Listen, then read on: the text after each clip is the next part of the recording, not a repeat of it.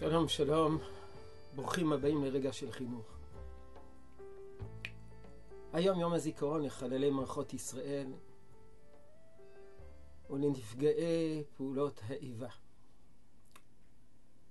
בדרך כלל התקשורת מראה קברים, קברים של חללים, קברים של אלו שנפגעו בפעולות איבה. וזה מה שהילדים שלנו רואים ביום הזיכרון.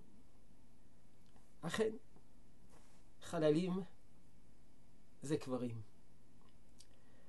אבל אנחנו צריכים לומר משהו נוסף כדי להסביר, כדי לתת משמעות למה שהילדים שלנו רואים. שלוש שיטות יש בחברה הישראלית ביחס לגאולת ישראל.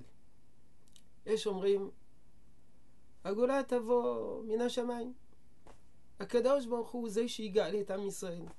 ואנחנו מצפים ואנחנו מייחלים מתי הקדוש ברוך הוא יתגלה ויגאל את עם ישראל.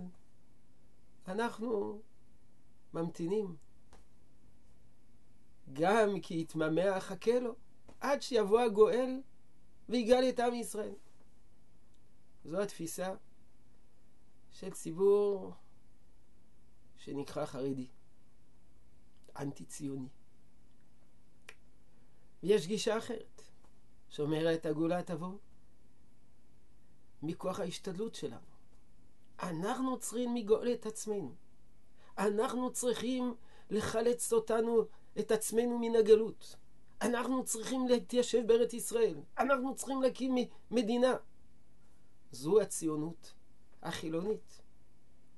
המדינית, המעשית, ההתיישבותית, לגווניהן ולשיטותיהן. וישנה גישה שלישית.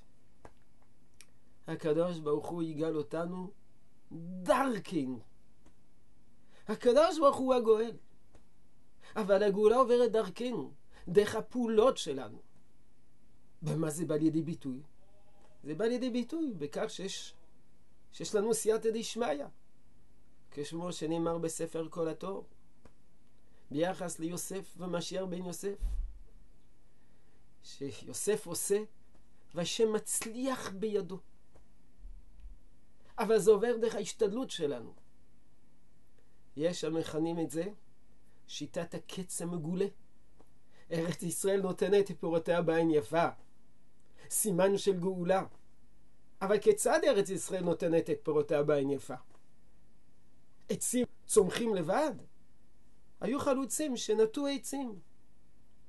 הגאולה היא אלוקית, היא אבל היא עוברת דרך המאמצים שלנו.